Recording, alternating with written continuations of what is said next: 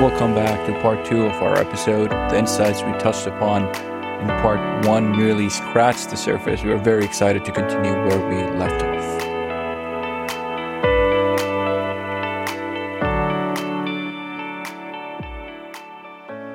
So, what is the eligibility criteria for your organization to, to facilitate funding to organizations?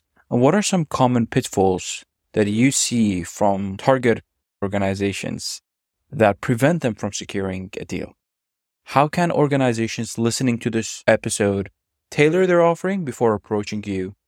And to Emily specifically, what are some investment principles, standards, and frameworks that you consider when evaluating investing in different sectors? Yeah, broadly, I'd say for Halcyon, I don't think any of the the criteria that we're looking at will be a surprise. They're they're very similar to, to what others will be looking at. Of course, starting with impact, looking at product market fit, the team, competitive positioning, financials traction, all of these features both for our fund as well as for the the Angels Network. I'd say one of the pitfalls that we see from from entrepreneurs is really not having that sort of the traction and product market fit story ready for the right time when they're when they're raising. And this is something that i think is always very difficult when we're looking at the pre-seed and seed stage folks are are hungry and really do need that capital. But making sure that capital ask is timed when they're actually ready for it and are best positioned to make the ask to investors. I think that having some of that patience and being able to build out that traction and that story and really being able to define that product market fit so it's uh, very clear to potential investors is something that i know is difficult for entrepreneurs to have that kind of patience but i think is really critical so that not making an ask, which you don't get too many bites of that apple, but not making that ask before they're really ready to and best positioned to make that ask.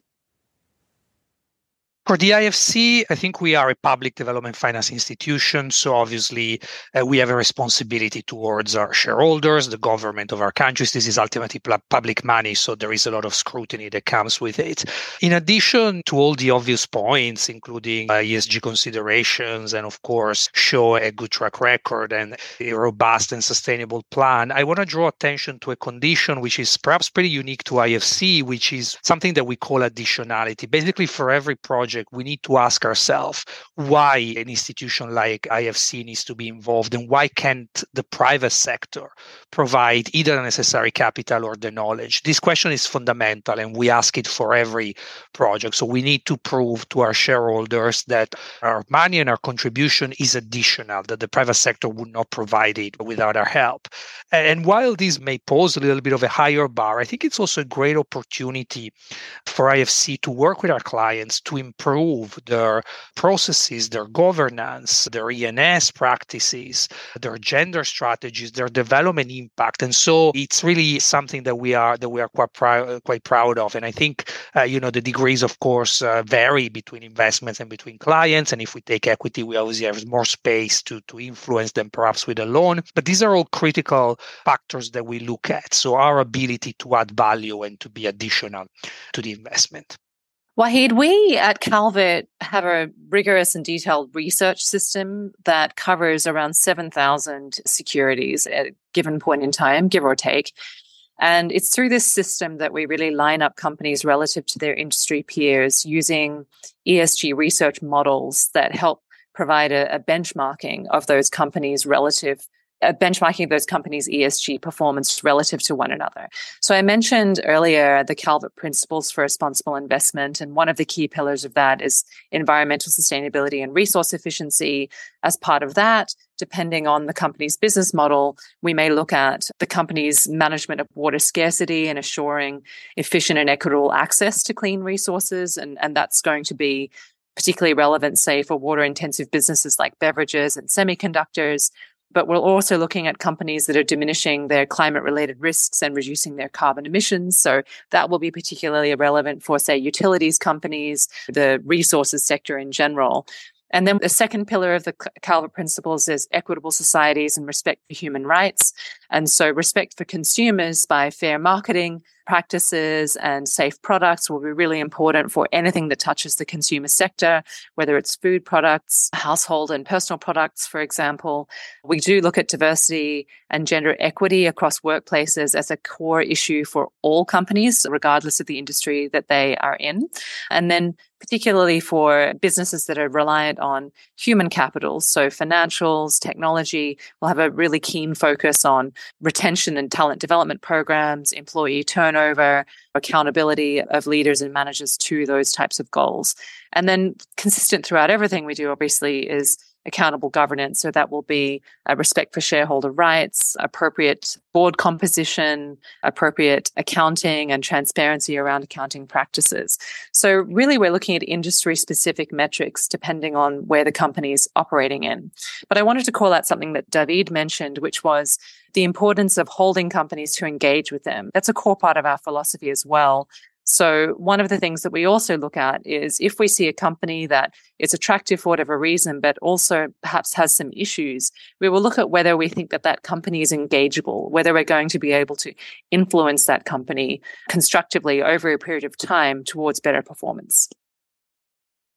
I would echo the the point that was mentioned earlier around additionality, and I think this is a really important aspect of within the impact investing space is as particularly as we see more and more players entering the impact investing community and with the intergenerational wealth transfer that's taking place and more and more interest from the next generation in investing in ways that is socially and environmentally responsible and with more traditional private equity firms entering the impact space the need to really sort of think about what is the additionality of the investments that are being made? And what would happen if the investment were not made? What are the other sources of capital? And to some of the conversations earlier also around looking at blended finance the typical investments will serve some companies in really powerful ways but having looking at where in some cases it might be more you know, grant funding is really the best source of funding for this particular challenge that a company is focused on or whether a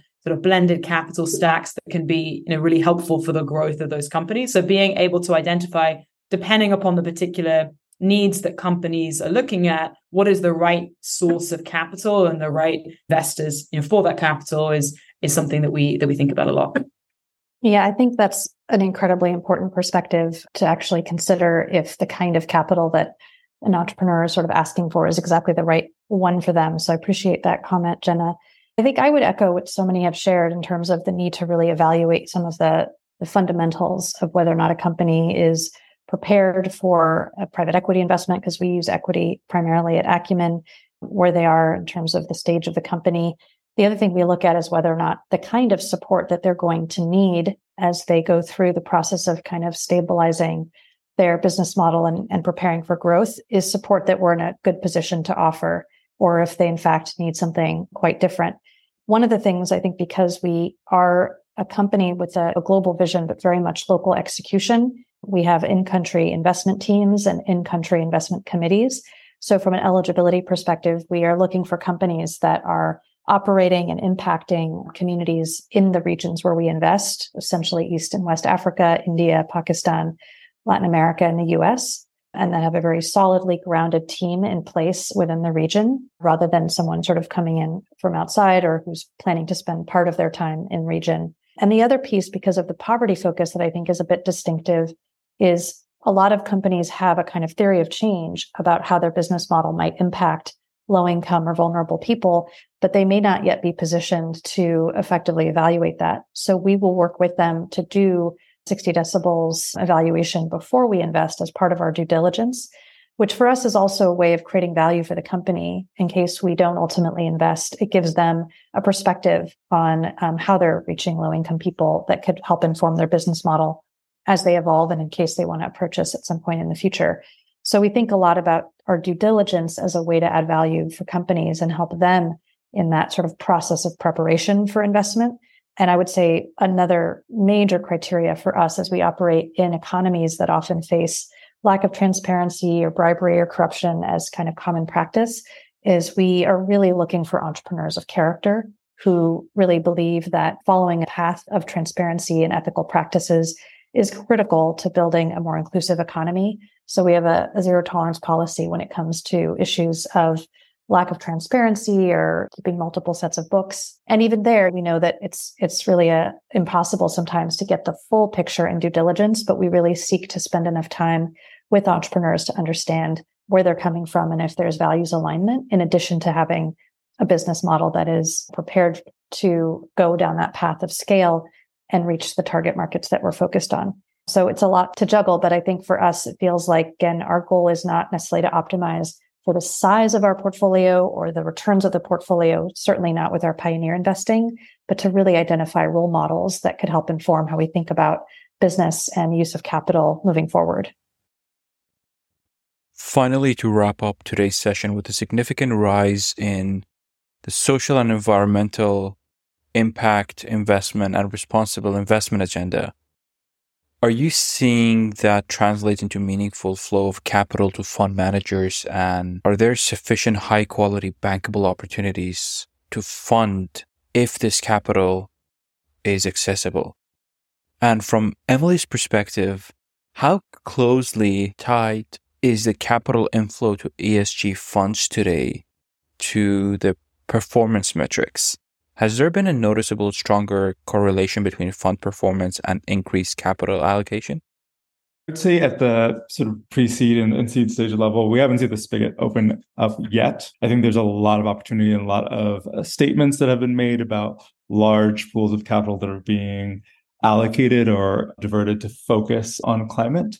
We still see many of the arguments about you, know, you asked your, a question about uh, bankable projects or projects that uh, are ready for for investment. I think there's still still that gap, though. From our side, being both an incubator and investor, we believe that the opportunities are out there. I'm not sure that we have adjusted as a community our risk appetite to match the scale of the crisis that we are currently facing, nor the speed at which that crisis is, is coming for us, right? So I think we, in some ways, are operating under old principles that aren't necessarily correlated to really how fast and at what scale we need to move. And I think that's a it's a challenge for for this entire community to be able to to reorient our models to be able to deploy capital in a way that actually meets the challenge in a, in a time horizon that can make a difference because we know there is a, a time limitation on how much how long we have to act to address this climate crisis. So I agree with Dan that regarding impact investing, there's been a big change in the last year, year and a half. And obviously, this follows the big changes that we've seen in, in equity markets and more generally in, in, asset management. But look, it's very hard to estimate the impact investing market. Our friends and colleagues at GIIN estimate that around over 3,000 organizations currently manage $1.2 trillion in, in asset under management purely for impact. And while this is growing, this is just 2% of global assets under management and, and really very short of the estimated 4.2 trillion funding gap that is needed to achieve the SDG targets. However, I think it's also important to recognize that the, the impact investing market has may be underestimated, but also we think that there is a substantial pool of money that is at least interested in this in this asset class. A couple of years ago, we did an estimation uh, by looking at private households and institutions' appetite for impact investments at various level of returns, and we estimated that the investor appetite for impact investing could be as high as 26 trillion dollar, or about 10 percent of global capital markets, including uh, 21 trillion in publicly traded stocks and, and, and bonds and 5 trillion in, in private markets. Uh, of course, you know, markets change and there's been a big shakeup in the last uh, year and a half. But look, the analysis and the stats show that the, the, the sector is, is expanding, that there is demand. There are, however, some challenges on top of uh, turbulence in financial markets, obviously the changes in interest rates and in bonds. With a focus on emerging markets, I think, as in less challenging periods, flows into emerging markets are more difficult for impact investors risk aversion is more pronounced and more work is needed really to make the case for investment funds in, in emerging markets. As I said earlier, the interest and ma- the interest rate and macro environment continue to be challenging, and fund managers in emerging markets are finding difficulty um, hitting their targets.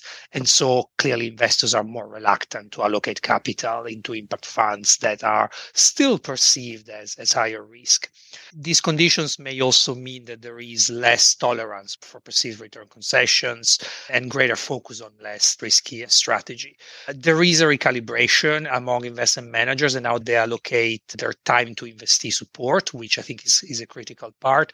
But I think also with, with any change, we are seeing good signs and really reassuring signs. We are seeing that the best fund managers, the most robust, are not only surviving, but also potentially thriving. And so this is very encouraging for us. And we hope to see more activity as soon as, as the next six to, to 10 months.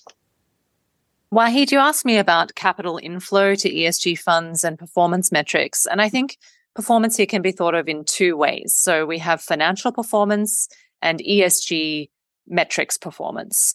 So just a couple of weeks ago, Morgan Stanley released a study that they do periodically looking at sustainable funds inflows and relative performance. And in the first half of this year, what that report shows is that the median returns of sustainable funds as classified by Morningstar compares with traditional funds very favorably, about 6.9% median returns for sustainable funds compared to 3.8% of traditional funds. And this relative outperformance held true across all asset classes and geographies. So, really interesting. We're seeing in the equity space a real rebound compared to last year, where there was underperformance, and also in the fixed income side, more muted, but still relatively stronger performance of sustainable fixed income funds than traditional funds.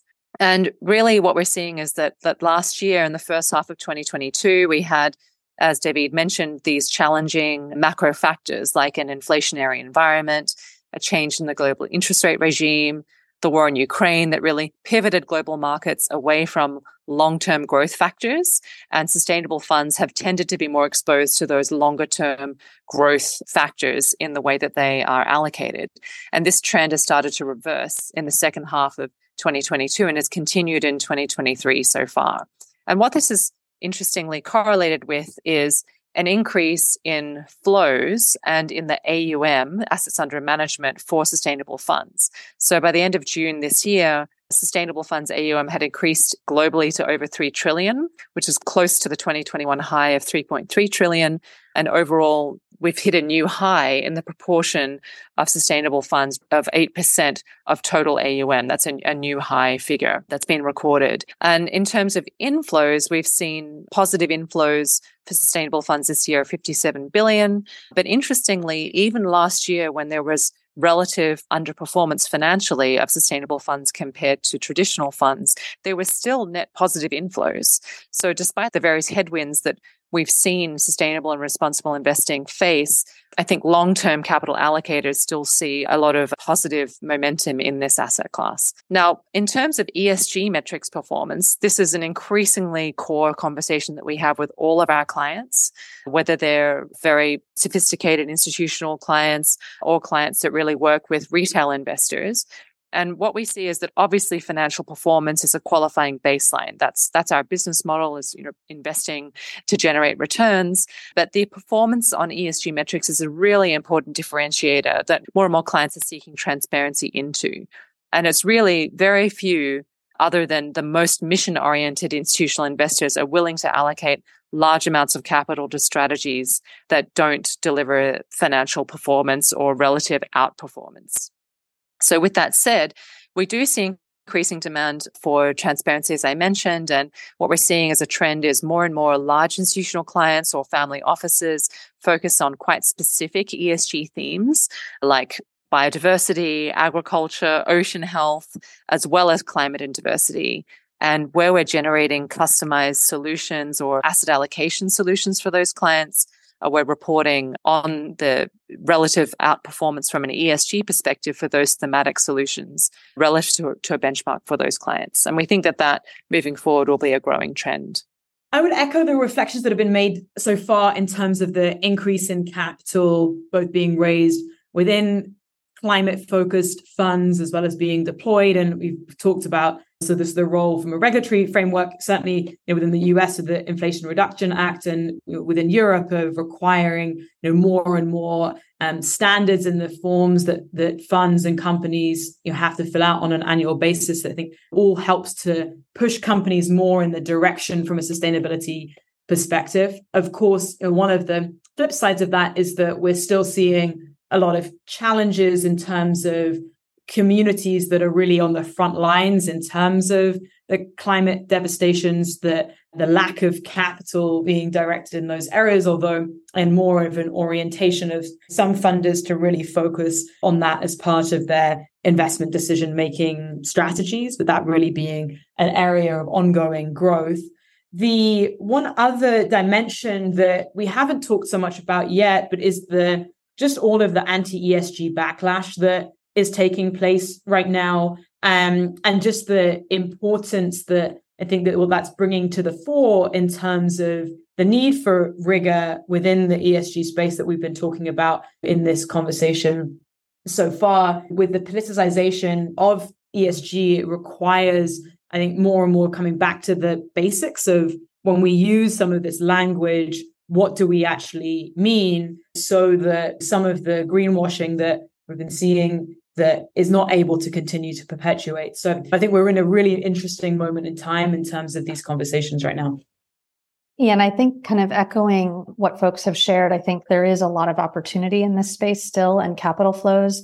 But what Davide raised is of great concern for us. Obviously, the that not only the increased perceived risk of investing in emerging markets, but the fact that there are in fact additional risks that are tied to global economic shocks interest rates, currency devaluations, and the need for investors to not only stay the course, if in fact their objective is to use capital to solve social problems, which again, I think is a, a, unique approach to using capital and not necessarily what all investors are trying to do. But for those who claim that they would like and intend for their investments to help drive greater equity and sustainability, particularly in difficult to serve emerging or vulnerable markets, there does need to be, I think, a revisioning of how that investment is being used. What we saw as a huge area of potential a few years ago around blended capital, it really requires different investors to behave differently, to accept different levels of risk and return in order to build a stack where you attract increasing levels of commercial capital off of the foundation of a first loss facility or a junior equity position that might be willing to accept higher levels of risk. That is frankly getting harder and harder as we're seeing institutions, including DFIs, that you would expect to bring that level of flexibility or willingness to accept some kind of concessionary approach, looking to essentially match the same levels of return as a commercial player might. And so you don't get the layering effect and you're creating a fund that is blended and that can attract commercial capital gets more and more difficult.